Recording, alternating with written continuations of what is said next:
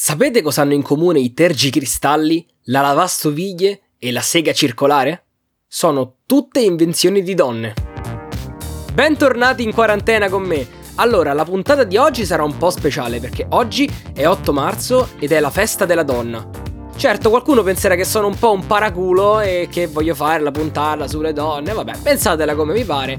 Oggi mi sentivo di fare questa puntata e rendere omaggio un po' a tutte le donne, mica tutte perché capirei troppe sono, a tutte le donne che hanno portato qualcosa di concreto nel mondo e che sono state veramente una svolta per anche sì, tutta l'umanità. Io sono dell'idea che è anche giusto che l'8 marzo sia un giorno da dedicare alle donne o così come un giorno qualsiasi. Secondo me sono molto più paraculi quelli che dicono Eh ma la festa della donna è tutto l'anno. Penso sia un'affermazione veramente idiota. Allora a questo punto più che essere io il paraculo che fa la puntata l'8 marzo, forse i più paraculi sono loro? No? E allora, alla faccia dei paraculi, oggi puntata dedicata alle donne. Bam! Sì, perché sono secoli che abbiamo a che fare con donne che nonostante il sessismo dei tempi hanno sempre ricoperto ruoli che hanno stravolto le sorti. Vedete per esempio Giovanna d'Arco, ma potrei fare tantissimi altri esempi. Nell'informatica, la tecnologia, insomma, i settori più nerd,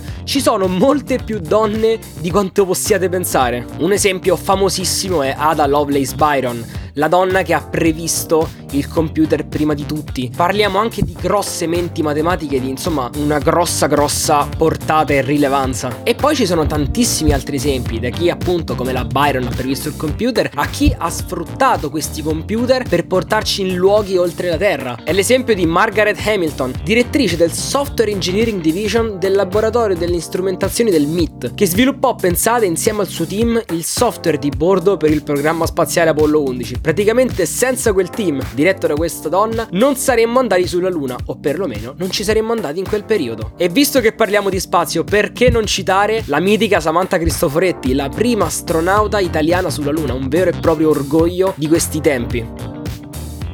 Nella mia ricerca nel trovare donne interessanti che hanno svolto ruoli importanti, ne ho trovata una che ho veramente adorato, a tratti incredibile e altre volte forse un po' buffa per la sua identità. Sto parlando di Suor Mary Kenneth Keller. Sì, Suor, era una suora, che meraviglia! Ma era stra intelligente, ha preso due lauree in matematica e fisica, un dottorato in informatica, ha scritto tesi incredibili, un bagaglio culturale veramente assurdo. E fu proprio Suor Keller a dire una cosa che quando l'ho letto ho detto Wow, questa stava proprio avanti. Ecco la citazione. Stiamo sperimentando un'esplosione di informazioni ed è ovvio che le informazioni non sono di alcuna utilità se non sono accessibili. Dai, ma quanto stava avanti? Insomma, il mio tempo qui è scaduto perché, come avevo promesso, queste saranno puntate di 5 minuti più o meno al giorno e se dovessi parlare di qualunque donna, di ogni donna che ha fatto qualcosa, starei qua veramente a 12 ore a parlare, se non di più. Quindi mi raccomando, oggi celebrate questa giornata, portate una mimosa a vostra mamma, alla vostra donna. E vi prego, non pensate che questa sia soltanto una festività, una paraculata, no. È una giornata ed è veramente importante.